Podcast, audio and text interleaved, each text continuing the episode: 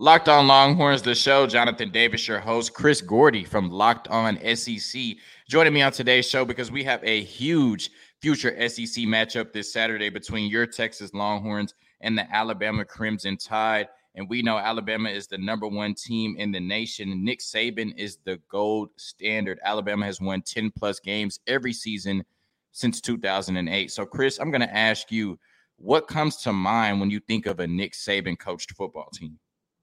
Yeah, I mean, they're always going to be uh, fundamentally sound. They're not going to do things that are going to cost them the game. Uh, they're never going to lose their cool or composure. It's it's all about the process. And you know, this Alabama team is built very much the same of, of ones that he's had in the past. Um, it feels like they're going to get back to a little bit more of what we've come to know a dominant run game. We saw Jahmyr Gibbs.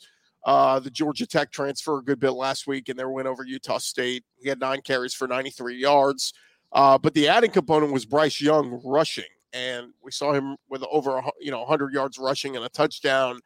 That's another added dynamic to Bryce Young's game because last year when they, when he had the Heisman Trophy winning season, he didn't really run the ball at all. It was you know they had some plays where they would roll him out into space and you know bootlegs and looking for his guy down the field and all that, but he was mostly just a passing quarterback. And so now it's an added wrinkle of man, if, if this kid's going to add the running ability to his game as well, it's just another thing you got to factor in. And so, yeah, look, it, it's it's a loaded Alabama team. You know, the defense I think is is a little bit spicy after not getting a sack a week ago. Will Anderson is a guy who people were saying, "Oh, can he get 20, 25 sacks this season?" Well, he had zero in week 1.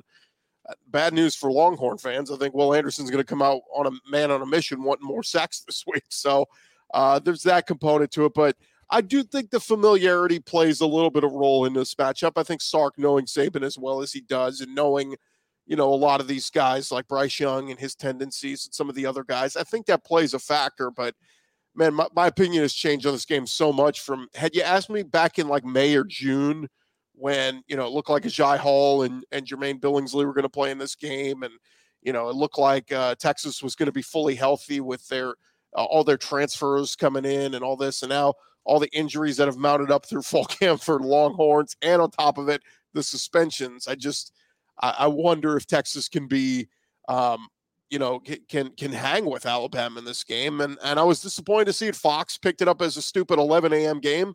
I was hoping to yes. be a night game. You know, I was at the the LSU Texas game a few years ago, and I think playing at night in DK Royal Stadium actually absolutely plays a factor. You play this thing at 11 a.m the fans are still waking up. It's a sleepwalk. And so I'm a little disappointed with that. I thought maybe the fans, uh, you know, the stadium could play factor, but the fans maybe can still. I mean, they're going to show up and show out. This is going to be a sold out game, a packed stadium. Uh, it's going to be incumbent on the fans to bring it. And let's see what Quinn Ewers and Bijan Robinson can do. Yeah, so you talked about uh, the familiarity there between Sark and Nick Saban. Sark, of course, spent two years under Nick Saban as an offensive coordinator. Uh, for a while, it looked like Nick Saban's uh, assistants couldn't touch him at all. And then last year, uh, Jimbo Fisher and Kirby Smart got wins uh, against the, the, the master, I should say, in Nick Saban. So, uh, what type does it give Sark any advantage that he spent two years under Nick Saban, and, and what does that mean for this matchup on Saturday?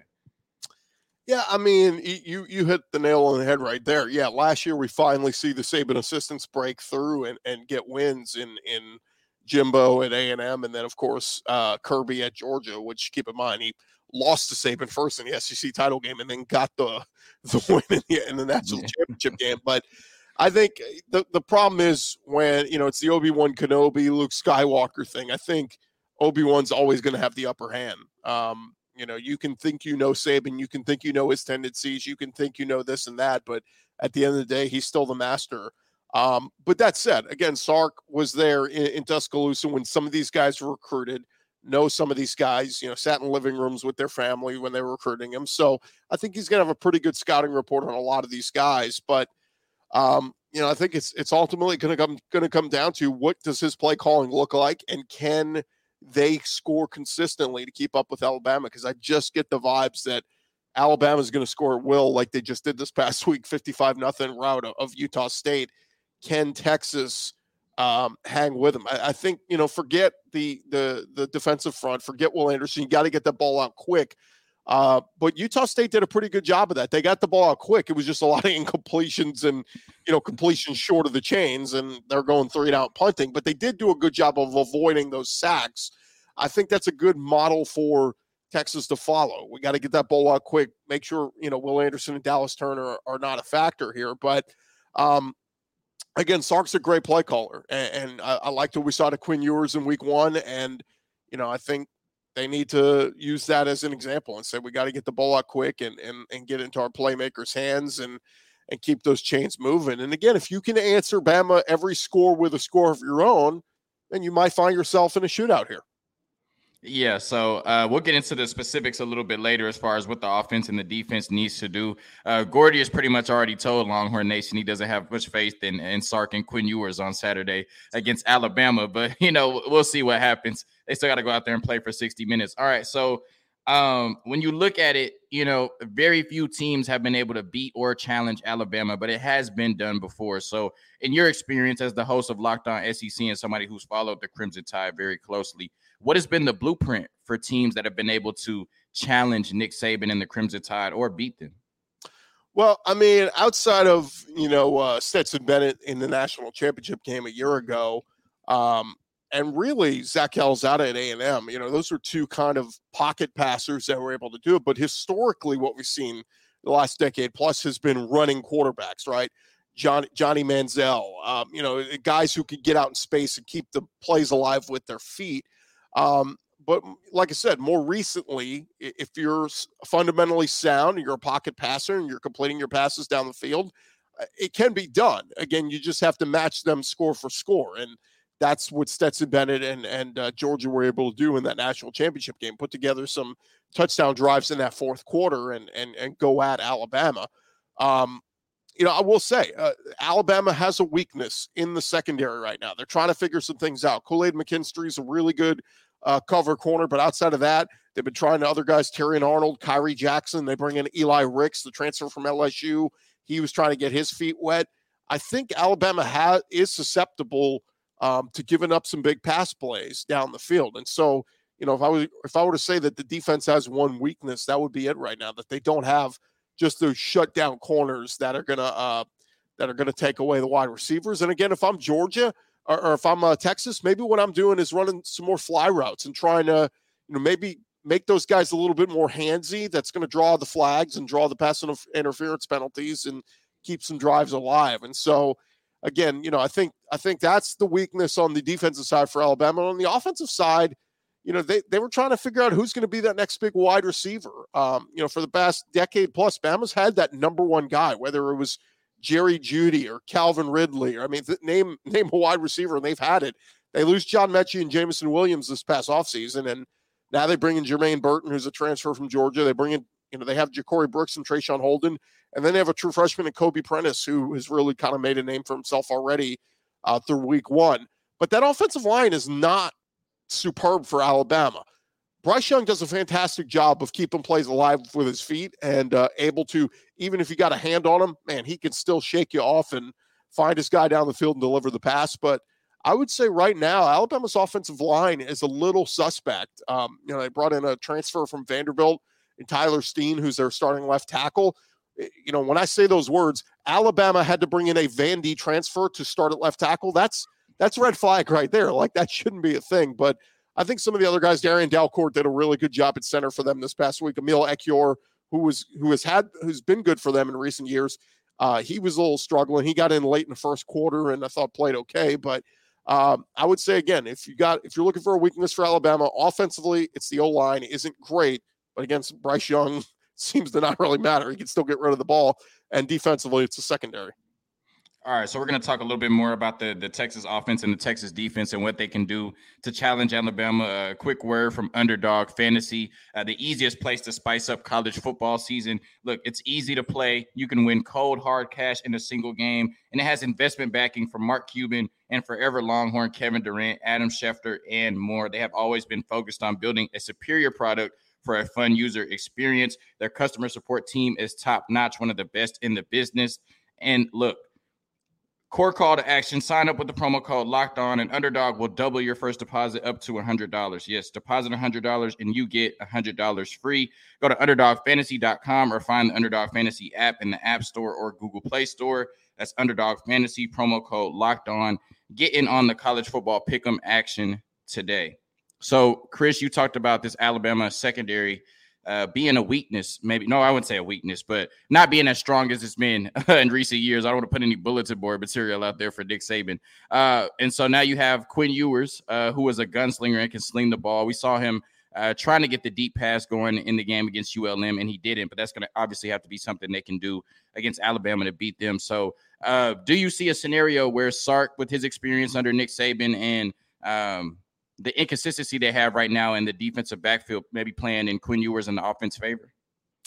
Yeah, again, like I just, man, I really wish that you had Agiye Hall, and I, I, wish the injury doesn't happen to uh, Isaiah Neyor. Like, I just, if, if, Texas were at their full complement of strength of with all those weapons out there, I'd say, hell yeah, they can go toe to toe.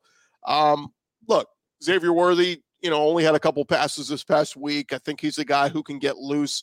I think you're going to look to some of those, you know, some of those freshmen from uh Brenen Thompson, Savion Red. Like, what what are those guys? What you know, you came here for a reason. Can you step up and play big games like this? And Casey Cain, Jordan Winning, Whittington, are they ready to step up to the plate? Um, those guys have to get open. Uh, I know Sanders, you know, at the tight end spot was able to have a big week this week. I think he's going to have to have another big week again. Um, but yeah, I think if I'm Sark, you know, I know he's made the comments this week about, oh, this game has nothing to do with us winning the Big 12, and he's kind of dismissing it. I would almost say if you're going to take that approach, then let it all hang out there. Go for it on fourth downs. Run a trick play. Run a fake punt. Run a fake field goal. You know what I mean? Like unleash unleash the uh the bag of tricks if you're Sark, because what else do you have to lose, right?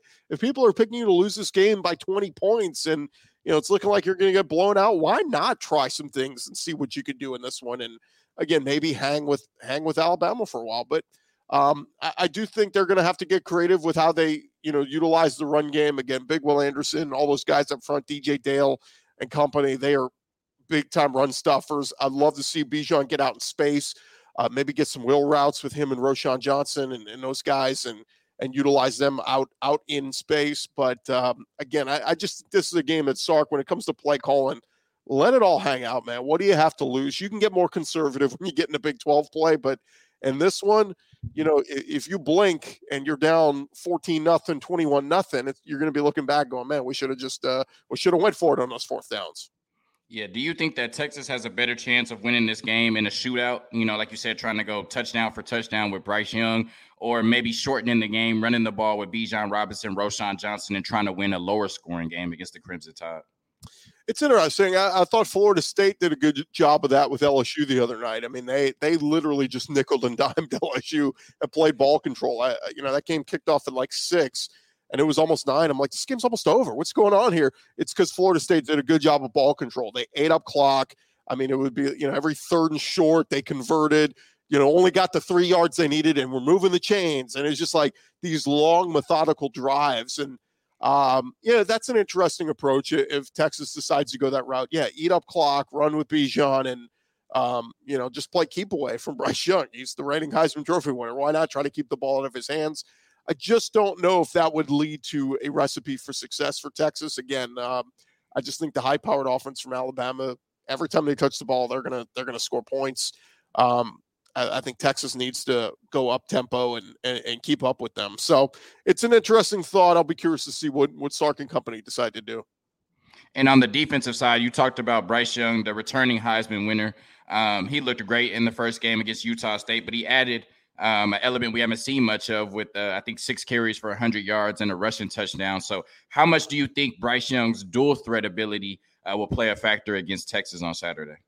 Yeah, it was new. Uh, was not expecting to see him tucking and run it, and man, he looks like he's improved his speed this offseason. He was not that fast a year ago, so obviously he's that's a that's an element of of his game that he's added, but I don't know. I mean, I, if I'm Texas, maybe I put a spy on him and say, okay, you know, dare you to uh, dare you to run it. But you know, I, I thought Texas did a pretty good job of getting some pressure on the quarterback this past week against Louisiana Monroe.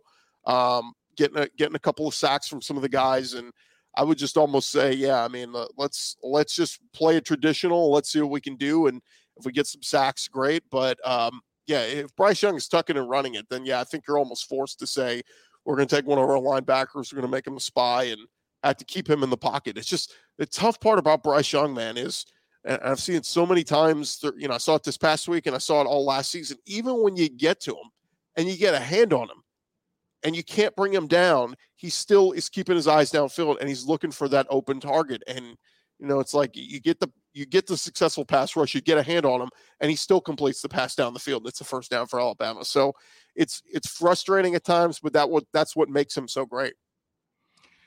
Who is one offensive weapon the Longhorns absolutely have to keep in control for the Crimson Tide? Is it Jahmyr Gibbs at running back, or is it somebody at wide receiver or tight end on Saturday?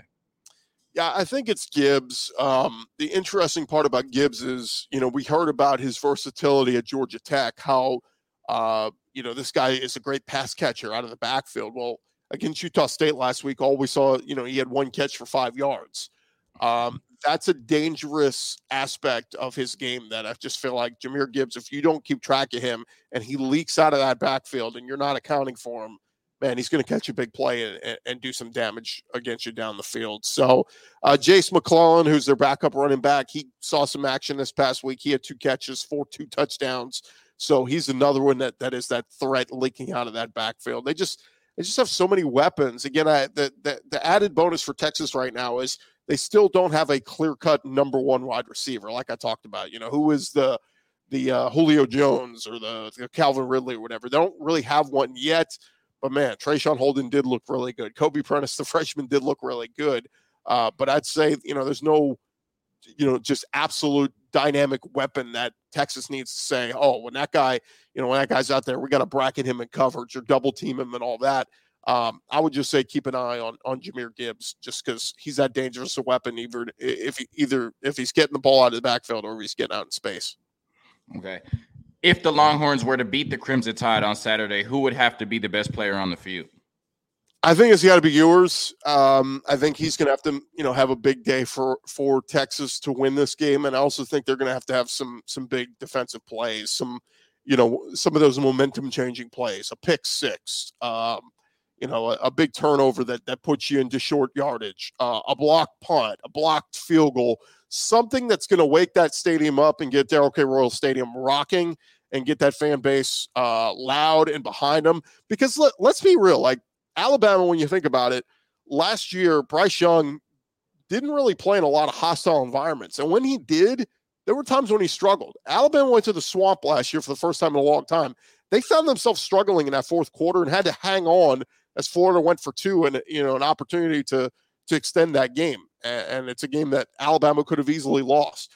Uh, at Auburn last year in the Iron Bowl, it's a game Alabama should have lost. If uh, Tank Bigsby goes down in bounds, they eat up clock, and Alabama or Auburn wins that game. So Alabama has played with fire in, in recent years. They've had games at LSU uh, beat them in the trenches last year, a team that they were you know supposed to blow out by a, a million points, and LSU hung with them for a while. So um, I, I, think if, if, the fans can bring it on Saturday morning, albeit an early game, wake up early, get your get your voice ready, and, and start to scream and yell. I think the hostile environment can uh, have an effect on Bryce Young and that offense. But again, it's going to take some of those big game changing plays from Texas, both on defense and special teams, to really sway that momentum. And of course, like I said, a big day from from Quinn Ewers is going to be needed. Chris, I'm gonna get you out of here on this. What would a win for Sark mean on Saturday against Nick Saban in Alabama?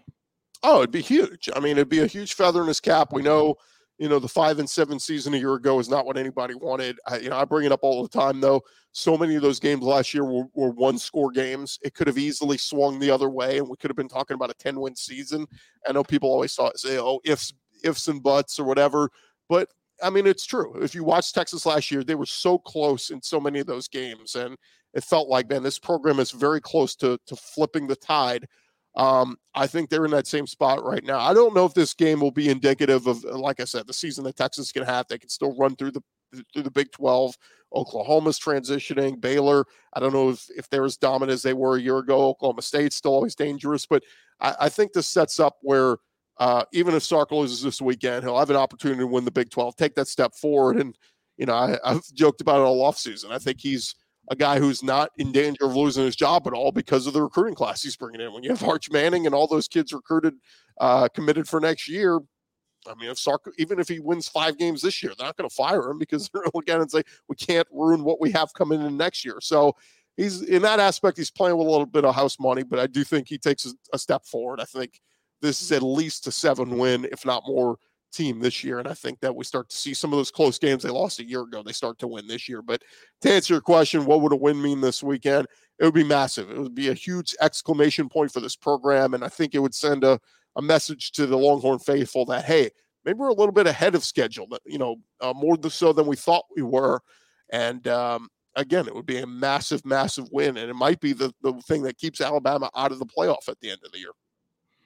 Locked on Longhorns, the show. Jonathan Davis, your host. Chris Gordy from Locked On SEC joining the show. Make sure you're subscribed to Locked On SEC on YouTube and listening to Locked On SEC wherever you get your podcasts. Longhorn Nation is Bama Week. Peace.